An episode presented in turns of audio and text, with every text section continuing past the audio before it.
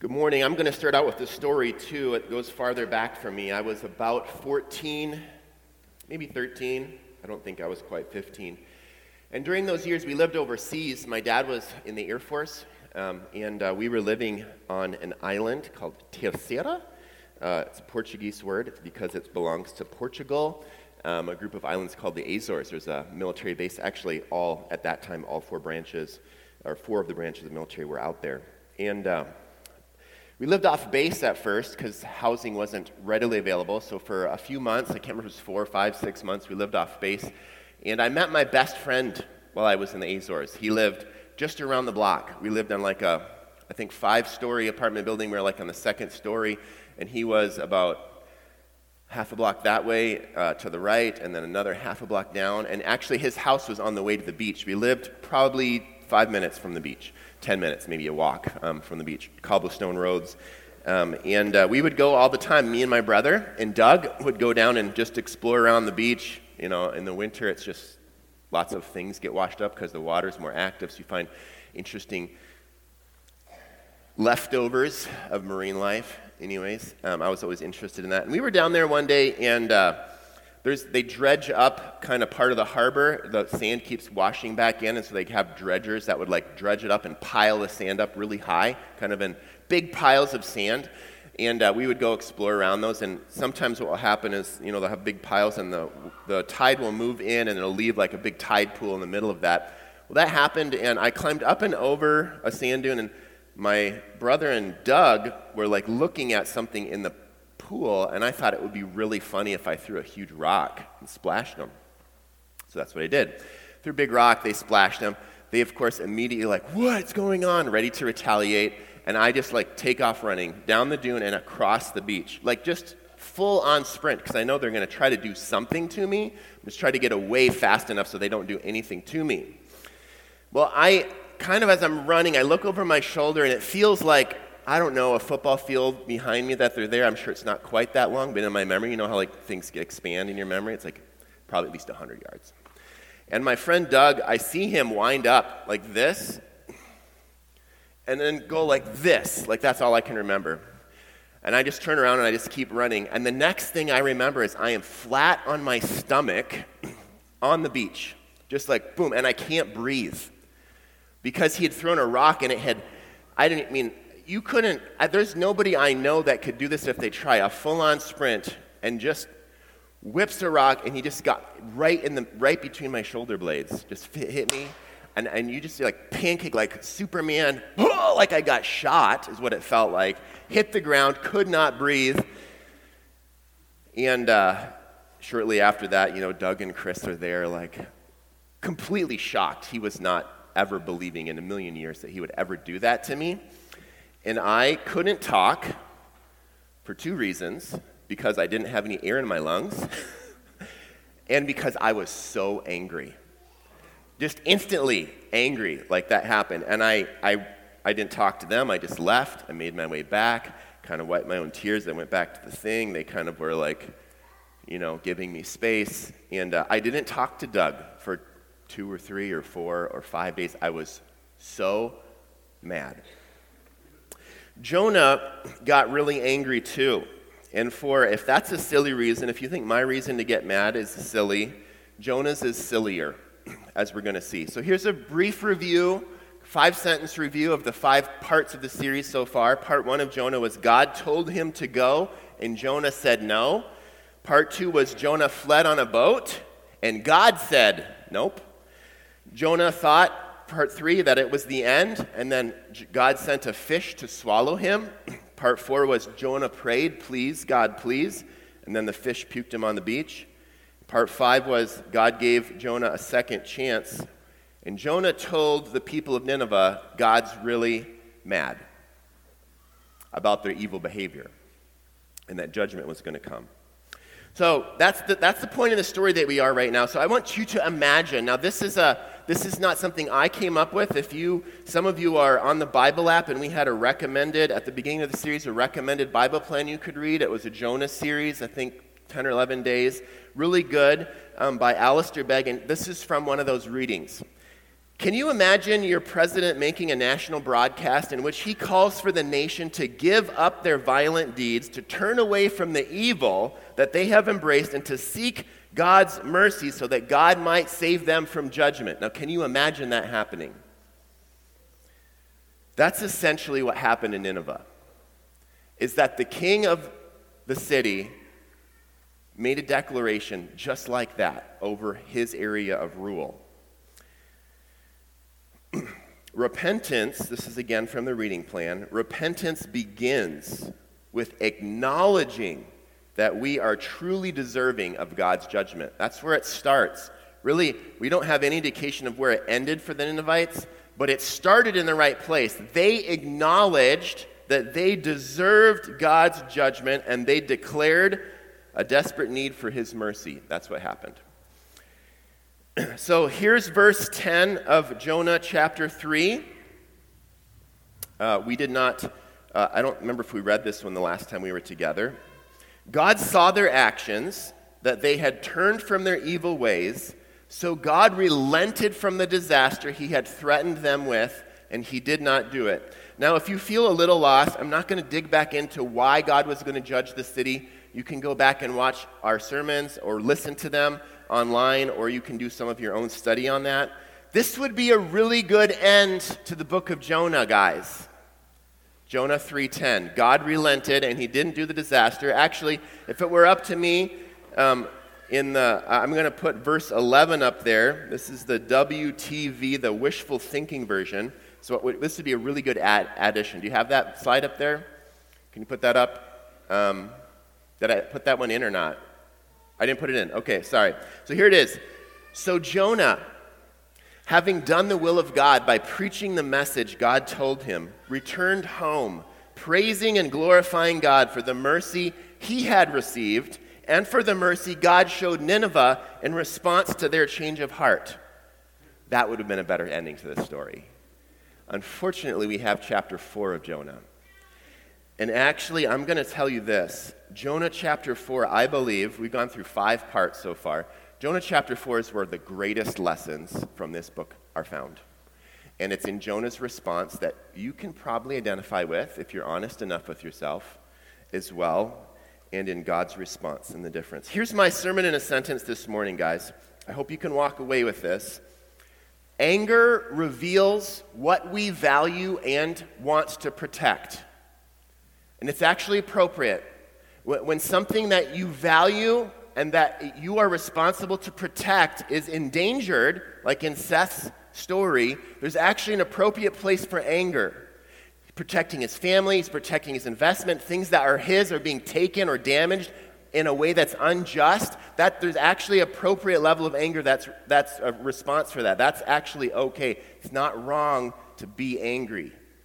But anger does reveal what we value and protect. However, that also includes unrecognized idols in our hearts, which is kind of what Seth talked about at the end of his, what that anger was actually attached to. It reveals what we value and protect, the things that were intended by God to value and protect, and it also reveals things that are not really in our area of control to value and protect. Control is actually one that's going to come up for Jonah. So let's look at Jonah chapter 4, verse 1. Jonah was greatly displeased and became furious. Okay, what was the previous verse? Just remember. God saw the actions of the Ninevites, that they had put on sackcloth and threw ashes on their head, and the whole city was showing the first signs of repentance, and they had turned from their evil ways, so God relented from disaster, and Jonah is greatly displeased and furious. Now, this is a really good verse to look up in about 15 different translations, because these two words that Jonah has there, the English language struggles to communicate exactly what Jonah was feeling. The Hebrew that says greatly displeased is based in a very basic way. Jonah found it to be evil. What God did, he found it to be evil. It was evil in his eyes, what God did in relenting from judging the Ninevites. The second word, he was furious, It's a good word in the English translation because it has in the Hebrew kind of the implication of hot. You know how when you get angry, you kind of get a little warm. It's a little warm in here, anybody else? That sort of thing. Because there's kind of like in our minds a connection between heat and anger. Hot or to kindle or to be incensed or to be burning hot with anger. Think of like a volcanic explosion of anger. It's probably a good word picture for what Jonah was feeling in that moment. Anger, first of all, here's our observations about anger that we're going to learn from Jonah, 4 lessons. Anger is an indicator of what we value. Again, that's in my sermon in a sentence. It's an indicator of what we value, and we are highly motivated to protect what we value. And that's actually not bad. That's actually good. To protect what you value is a good thing, as long as what you value lines up with what God's value is what we're going to learn. So for me, when I got hit with that rock and I got spread-eagled onto the sand, well, initially, I was just in shock, right? You didn't expect that. So there's a little bit of anger at the pain of the situation. You know, I wasn't expecting that. I was surprised by that. Never thought in a million years he'd ever be able to pull that off. Probably he never thought in a million years he'd ever be able to pull it off. So there's a little bit of anger about my personal safety, let's just call it, right? And that would be appropriate. If somebody injures you and it's not, you know, I splashed him with water, he almost knocked me out on the sand. It feels like a little bit like, you know, the scales, who was more wrong? Feels like I was a little less wrong anyways. At least that's how it felt to me. But what I was really angry about was I valued my friendship and the loyalty between Doug and I over time.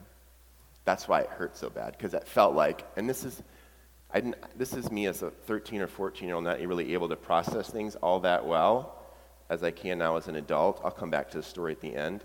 But I couldn't believe my friend would do that to me. And I wasn't able to think that he might not have really wanted to do it because he threw the rock. Why else would you throw the rock, right? This is what I'm going through in my head. I valued our friendship. So another friend many years ago told me a story. He was at a public mall with his kids, you know, and they had lots of playlands. There was fewer and fewer of those now. But he was there with some of his kids. I don't remember which of them it was, but he was chatting and he saw a random boy start wailing on one of his kids, just randomly, like wailing. And he was livid, jumped into action, and ripped them apart immediately. Is that an appropriate response? Angry? Yeah, it is. If one of your children is being hurt, it would be a right response to be angry and want to jump into action, because what he values is his daughter, his precious gift that he's been given to take care of. And he values probably her physical safety, and probably he values the freedom that she and he should have to be able to play somewhere without fear of being beat up, right? That's valid. It's all valid. What if Jonah had just paused in his, Jonah chapter 4, verse 1, in the midst of his anger and just asked this question? Wow, I'm feeling really angry right now. What is that about? Where is my rage coming from? What is it trying to tell me? Jonah was greatly displeased and became furious. Are you angry today about anything? Have you had an experience, maybe like Seth, which I think is very common for many of us? You start following Jesus and you think that if I'm putting my life under God's direction and I'm trying to live for Him and I'm doing my best, I'm not perfect. I know I'm not going to be perfect, but I'm doing what I can to follow Him. That I should have. You might find yourself believing a guarantee for something like a great marriage. If I do life God's way, I should have a great marriage, or at least a reasonably happy one, and you find that it feels a lot more like a mess than a great marriage. Or maybe you're a parent, and you've been following Christ and raising your kids to follow Christ, and you thought, well, at least I can expect that my kids will acknowledge faith in Christ, and you have someone who's rejected faith in your family. Or maybe you thought, I've heard Matthew 6:33 so many times, I've been trying to seek the kingdom, that I should have at least some possibility of financial stability and maybe a modest retirement, but that seems really far off. Or maybe you're single and you're honoring God and you would think that following Christ would mean that you would at least find a spouse in a reasonable, reasonable amount of time. Or maybe you thought, when I gave my life to Christ all those years ago, that I would be healed from the pain of my past, and I'm still dealing with it. There's lots of reasons we can get angry. We can get angry at God, and I'm going to contend this morning that one of the worst decisions you can make is to ignore it or stuff it. I also don't think it's a great decision to explode in your anger, but it's actually better to understand it. Here's my sermon in a sentence. I'll say it almost after every point this morning. Anger reveals what we value and want to protect. If you're angry in any of those scenarios, or maybe you have your own scenario, do you know right now what you value and are wanting to protect? Are you aware of it? Do you understand it? And is there a possibility that even though part of what you're valuing and wanting to protect is good, that you have slipped over into an unrecognized idol? Expectation, control, kind of like a vending machine understanding of God. If I do this, then he should do that for me. I think God would want you to pay attention to that this morning, if that's the case. Let's move on in Jonah chapter 4, verse 2. This is really funny. This is actually one of the places where I think Jonah's a good model for us, because he's praying and complaining and venting at the same time, and that's actually a good model. I would say that's actually not a bad thing that he does. Here's what Jonah says. He prayed to the Lord, "Please, Lord, isn't this what I thought while I was still in my own country?" So think back to the very beginning of Jonah, chapter 1, when he fled. Jonah said, "Go to these people," and he said, he didn't say anything. He just went in the other direction. This is revealing what Jonah's thought process was like, okay? Isn't this what I said? When I fled to Tarshish in the first place, I knew that you are a gracious and compassionate God, slow to anger, abounding in faithful love, and one who relents from sending disaster. I knew what you were like, God. I knew you were going to do something like this. That's why I didn't want to come here in the first place. Does that reveal an idol in Jonah's heart, maybe? Number two, second observation, anger can reveal idols in our hearts. Jonah quotes Exodus 34. It's one of the places where God himself speaks and tells us exactly what he's like. And what Jonah's words are is exactly what God said in Exodus 34 to Moses. Gracious, compassionate, slow to anger, abounding in faithful love. What's Jonah's God like? The God, he knows the real God, but who's the unrecognized idol God that Jonah's really serving in his actions? It's a God who has mercy on the kind of people I think you should sow mercy on. And these people do not fit. They're too far gone. They're too evil. They've done too much wrong to my people, because Nineveh was a part of Assyria, a city in Assyria, and Assyria was very wicked, very harsh. They didn't just capture prisoners, they tortured them and did evil to them in a lot of horrific ways. You can go look it up. I'm not going to talk about that this morning. Jonah believed, I think, that maybe he deserved mercy. We don't know that for sure, but it seems like he was okay with receiving God's mercy, but he did not think the Ninevites received God's mercy. Deserving mercy is an oxymoron. No one deserves it. That's the point of mercy. It's not getting what you deserve. That's what mercy is. Jonah intellectually knew what God was like, but his anger and his hatred really kept him from embracing the God he knew all about up here. He quoted the literal scriptures of what God is like, but it was not what he was embracing in his heart. This was the prophet of God in Israel, by the way. This isn't just a random dude. It's like, he should get it, but he doesn't. He had a deep-seated hatred for Assyria and Nineveh, I believe. That's why you can actually do a lot of talking about racism out of the book of Jonah. Jonah was for sure, in my opinion, a complete racist against the Ninevites. That's why I didn't want him to be saved. These people don't even deserve to be warned about God's judgment. They should burn in hell forever. That is pretty much what Jonah said. Different words, pretty much what he said. Here's what Jonah forgot. This is Pastor Larry Dorman last week. I told Larry, I think your message, when he was telling me what he's going to talk about, I said, I think your message actually might connect with my message that's going to follow yours. Kinda does. He talked about idolatry last week, different areas of idolatry. But he read this verse to us. Deuteronomy 7:6 says this, "For you," this is God speaking to Israel, "you are a holy people belonging to the Lord your God. The Lord your God has chosen you to be his own special possession out of all the peoples on the face of the earth." God chose Israel to be his special possession. Now, I didn't know Larry was going to share that verse, and he didn't know I was going to share the next verse, Deuteronomy 7:7 and 8. Do you know why God chose Israel? Deuteronomy 7:7 and 8 tells us why.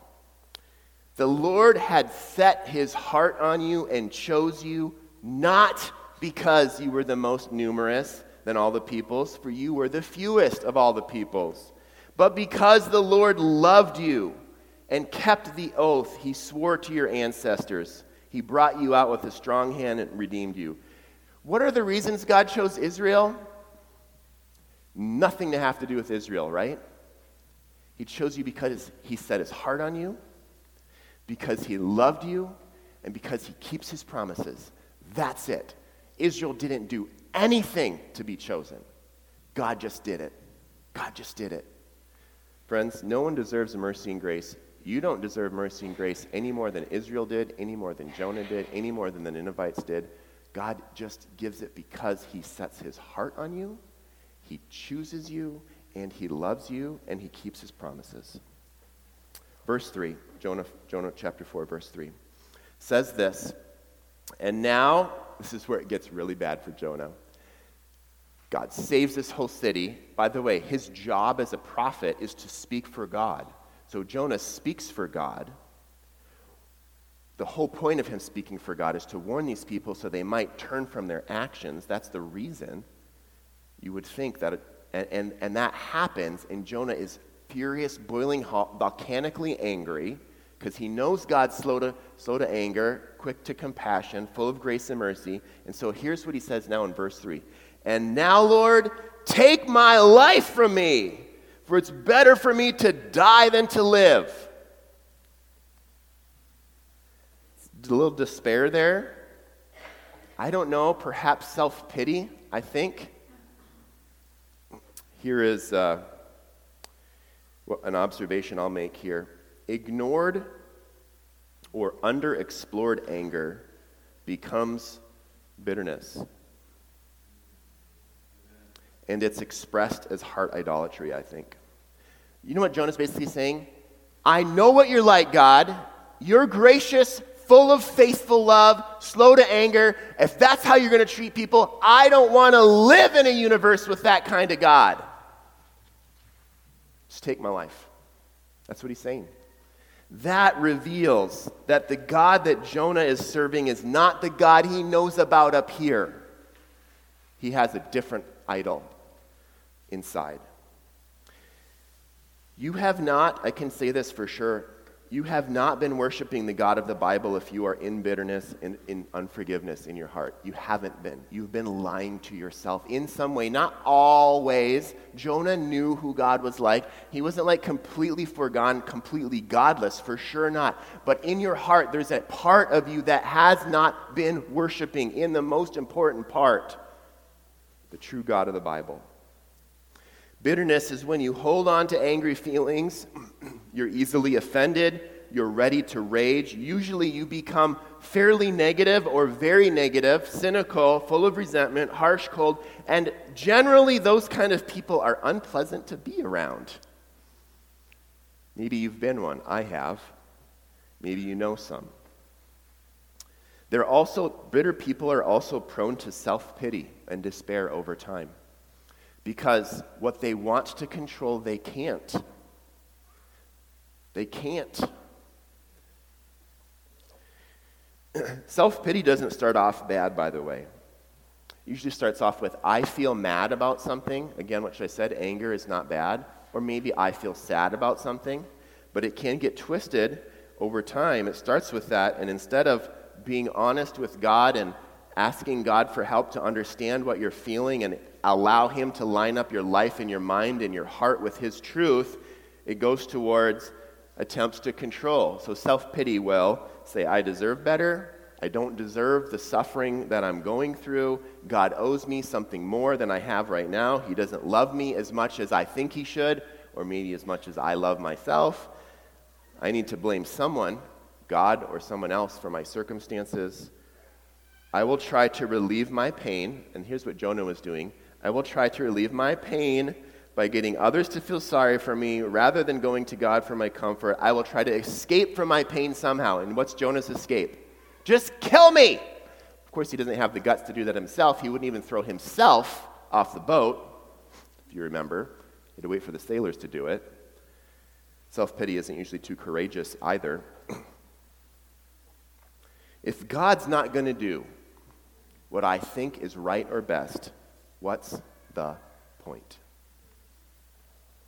That can be the end of self-pity. That's pretty much where Jonah was. What's the point of living? What's the point of trying? What's the point of following Jesus? The author of that Bible reading plan we suggested, Alistair Begg, here's his quote on Jonah, because he's done some speaking and writing on Jonah. Jonah was angry at God for acting in a way that he did not understand or approve. That's why he was angry. He didn't understand it, and he did not, definitely not approve. Friends, if we ignore or do not explore thoroughly our anger, our reasons for anger, and our disappointments, and in our hurts, we're likely, very likely, to embrace bitterness or self-pity. Now, those bitterness and self-pity I can't dive too much more into. It's probably worth exploring in another sermon some other time. But I will say this about bitterness in the end. One of the stances that you're taking, if you're taking to say, I'm angry and I'm going to hold on to that anger and I'm not going to release that anger and I'm not going to forgive whoever or whatever the circumstance caused the hurt to what I value and protect, in a sense what you're doing is you're standing in judgment over God and what he chooses to allow or do in your life. And that's what Jonah's doing, isn't he? He's completely standing in judgment over what God chose to do. I do not agree with what you did. I'm boiling with anger. He did not understand or approve what God was up to. Okay, sermon in a sentence. Please walk away with this. Anger reveals what we value and want to protect, including unrecognized idols in our hearts. And as Larry shared with us last week, an idol is anything we want or love or need more than God. Anything we want or love or need more than God. Now that can be, like in Jonah's case, it was, I need God to make sure certain circumstances work out the way that I think they should, which is Nineveh gets judged for all the evil that they've done and I get to watch them burn, which next week you're going to see that Jonah keeps trying. He's kind of hoping that God will maybe not be like what he's really like, and so he sets up a little camp to say, hey, let's just watch. Maybe God is going to throw down brimstone. Anyways, that'd be awesome. Maybe I'll be wrong. You're going to find out another idol in his heart next week is comfort, but I won't talk about that. So what did Jonah do right? Remember, what he did right is he expressed his anger out loud to God. He processed it with God, or he began to. That was a good thing. You and I can learn from that. That's actually a good thing to do if you feel angry, is to go to God and express it fully to him, because honestly, sometimes other people are not good receivers of our anger and our rage. It can be ugly, right? What Jonah's saying right now is pretty ugly. God is able to handle that. God is able to handle Jonah. He can handle your anger as well. That's a good decision to make. But don't just do that. Look for meaning. Emotions mean something. They point to something. Anger points to something. Go to God with that and wait with God with that until you can identify what it's pointing to or what it means. What are you valuing? What are you wanting to protect? Okay, verse 4. God gives us this great example of how we can understand our anger. He asked Jonah this question. The Lord asked, is it right for you to be angry? Is it right for you to be angry, Jonah. And God is a genius. He is doing something that we can apply to ourselves, or maybe you can apply to someone else. And this is what, actually, be careful if they're angry. It doesn't have to be in anger, but you can graciously ask a question that can maybe help. What is Jonah doing? He's spinning, right? He's in anger and he can't stop. It's just getting worse and worse. God tries to stop him with the question. Here's the fourth observation. Thought stopping can help us to evaluate our anger. Just, okay, I'm really angry. Just stop that and try to ask something different. Why am I angry? That can stop it. What am I trying to protect? What is so valuable to me? Do I know what it is? God's trying to do that with Jonah. He asks him a question. Is it right? Is everything about your anger right? Some of it is, right? Some of it is right. Assyria has been so wrong to his people. It's okay to be angry. If you've had relatives that are captured in war or tortured to death, that's an appropriate response to anger. But Jonah's not just angry about that. And so God's trying to stop his thoughts for a minute. If I'd been able to stop my thoughts when I was, or shortly after I was spread-eagled on the sand, I eventually, 3 or 4 days later, I realized, hold on, Doug is my friend. I have all these months of enjoying his friendship. I really don't think he was trying to wound me, and is able to go back to that friendship, and we could, be together again. The silent treatment ended. What if Jonah had paused a little earlier and asked that, wow, I feel really angry. Where is that coming from? That would have maybe ended a different response if he could have actually heard what the right answer is. James 1:20 says this. This is true, I think, oftentimes of our anger, guys. James 1:20 says, human anger does not accomplish God's righteousness. It's usually true. Usually our anger is not like God's anger. God's anger is purely focused on the things that are supposed to be valued and protected all the time, with no little control or expectation or idolatry issues. God doesn't have those issues. Sometimes we get a little bit of that right kind of God-like anger that's focused on the things that are really valuable, but usually it's not. And that's why James, who was Jesus' earthly brother, said to us that human anger does not accomplish God's righteousness. God's trying to stop his thoughts. He says, Jonah, this basically, it's a loaded question, right? Jonah, come on, it's God speaking. It's not right. Not everything in your anger is right. Get a clue, right? You and I know that he should get a clue. Unfortunately, Jonah doesn't get a clue. Sometimes we don't get a clue. Here's James 1:20, the next verse. The previous verse, actually. I'm sorry, next verse, 21. Yeah, the next one, it says, therefore, ridding yourselves of all moral filth and the evil that is so prevalent, humbly receive the implanted word which is able to save your souls. I would say the model in James in the New Testament, and really what God's trying to model for Jonah, is that there is evil bound up in much of our anger, and figuring out how to identify that is essential for us not to go into bitterness or self-pity. We'll end up there if we don't do that. And that's why stuffing anger or ignoring or not exploring or understanding our anger is so dangerous, because bitterness will destroy you. Self-pity will destroy you. You'll be stuck there and you'll never get out unless you choose to understand it.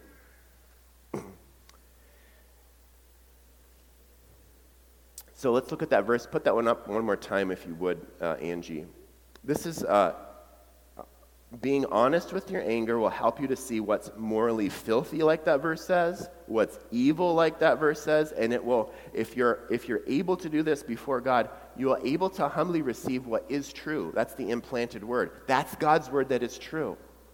That's him helping you see, actually, you're angry about that situation, but really, you also have a control thing going on in your heart where you want me to do something that only you want, but isn't necessarily, you're not okay with me being God. You want to be God in that situation. God wants to rid us of that because he knows it's to destroy us. Idolatry always leads to destruction in our lives. Here's a sermon in a sentence again, and we'll close with the song.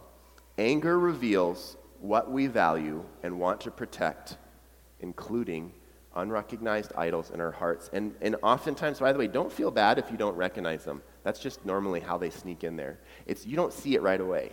That's why we don't resonate with like bowing down to statues and stuff, because that would be easy, and Satan's like, oh, that's, you guys are a little too smart for that, so let's just move those idols into your heart, and I'll try to tempt you to worship there instead. Band, why don't you come up and get set up? I'm going to ask a few questions as you stand up. Go ahead and stand. We'll be ready for this song. Ask this of yourself. Am I angry about anything? Am I bitter about anything? Have I expressed my anger before God? And then I'm going to ask you, have you asked some of those hard questions that help you understand what you're angry about? What am I trying to protect? What am I valuing right now? And as you ask those questions, is God revealing anything to you about something that you might have to turn away from? That's what repent means. It just means to turn away. I'm not going to live or do or think that anymore. I'm going to turn in a different direction. So I'm going to ask you to do something as we close this song. It's called Come to the Altar. That's where we receive God's mercy. That's where we receive God's forgiveness. That's where we receive God's grace. I want you to close your eyes right now. And I want you to imagine the person you are angry with, if you have someone. Just imagine them right now. Okay, so now you have a picture of them. And I want you to open your eyes. I want you to look at the person next to you and say, I am a sinner. Go ahead. I need God's mercy and rescue. And that's the same for the person you're angry at. They need God's mercy and rescue too. Let's pray, and then we'll sing this song. Lord Jesus, thank you for your truth. Thank you for who you are. Thank you that the God you revealed in Exodus 34, the God who's full of compassion, who's slow to anger, who's abounding in faithful love, is the God who you revealed in the flesh when you walked on the planet. Thanks that you're full of grace, you're full of mercy toward us. Lord, help us, Lord. It is hard to see hidden things in our hearts. Give us mercy and grace to be able to identify those, to bring them to you, that you might lead us into your truth and freedom, so that we might be able to be angry in ways only that reflect your heart, and that we can recognize where we have strayed over into an area of idolatry or control that you want to save us from. Lord, save us from that today. In your name we pray. Amen.